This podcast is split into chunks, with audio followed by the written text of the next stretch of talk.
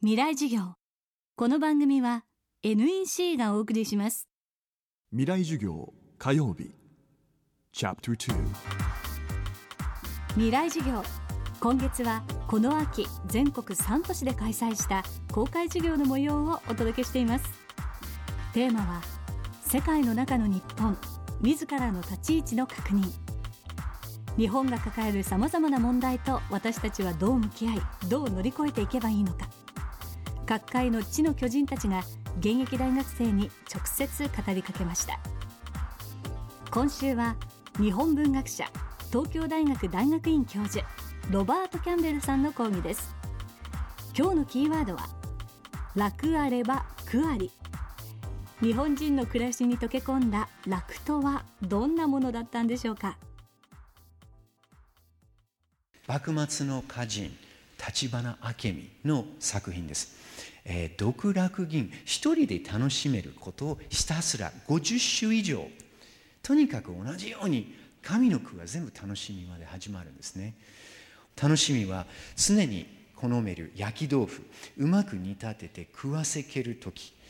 焼き豆腐が好きなんですね。お金がほとんどないんです。貧乏です。ででもなんか何もない中で人が集まってきた時にそれを作って食わせるということすごく幸せだ。そういうこととかですね。楽しみは矢打ちいつたりいつたりが風谷ひかでありあえる時とありますね。家族が5人います。その家族が1人として風邪をひかない健康でいるということですね。この中で僕はあの個人的に好きなのは楽しみは襖数来て物語いいおるうちに寝入りたる時。家族が5人いて同じ部屋に寝てるわけですね。で布団をかぶってなんかこうその日何が起きたか何があったかということをなんとなくこう喋っているうちに一人また一人がこう静かになって多分お父さん彼はまあお父さんとして最後までそれを聞き届けてまあ眠りに入るっていうそれがすごく何とも言えない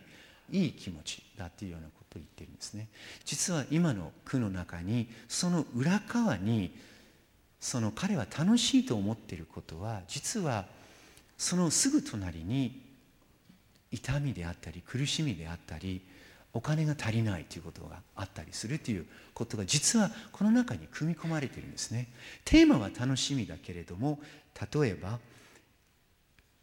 楽しみは秋米びつに米いでき今一月はよしという時。楽しみは秋米びつに米いでき今一月はよしという時。私たちは ATM に行ってこの仕送りだったら私は給料ですけれども17日が給料日なんですが あのやっぱり例えば少しあの余っていても気になるので17日の朝通勤する途中でちょっとこうコンビニに寄ってこれ残高を見てこうほっとしたりすること。皆さんそういう経験はないんですか？手を挙げなくていいんです。ありますよね。それはすごく多分私たちはそれは分かるんだけれども実はほとんどこれずっと読んでいくと彼の楽しみっていうのはなんかこう文句なしにこの楽観的に明るい楽しみはほとんどないんですね。それ何かギリギリのところであ政府だったりずっとこう頑張って努力して謎が解けたよかったっていう時であったりでそういうふうにあの江戸時代の人たちは必ずいいこともあれば悪いことも楽もありも苦もありこれも英語にないあのことわざなんですけれども苦もありは楽もありっていうようなこの絶対的な成長であるとか、えー、あるいは人に対する絶対的な自分が追い抜いて高いところにいるという絶対的な地位であるとかということは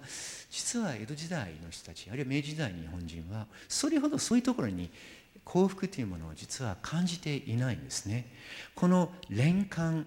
このあの回りくるもののこの循環の中に自分はどれぐらいその中を自分の状況をコントロールできるのか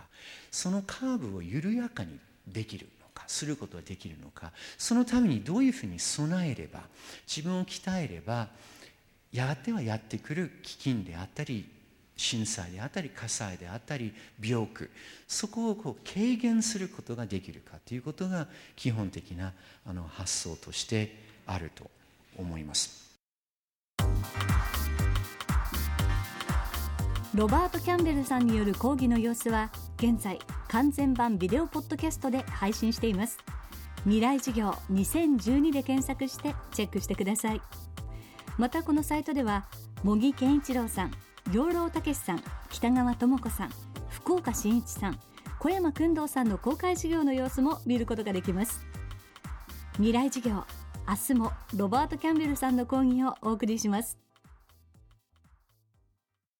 みんなに優しい簡単タブレット。NEC のライフタッチ L には人気の定番アプリが最初から入っています。アプリサポートナビもついているから買ってあげたら迷わず使える。楽しめる。私もママも。おじいちゃんも。みんなのアプリ付き簡単タブレット。ライフタッチ L NEC 未来授業。この番組は NEC がお送りしました。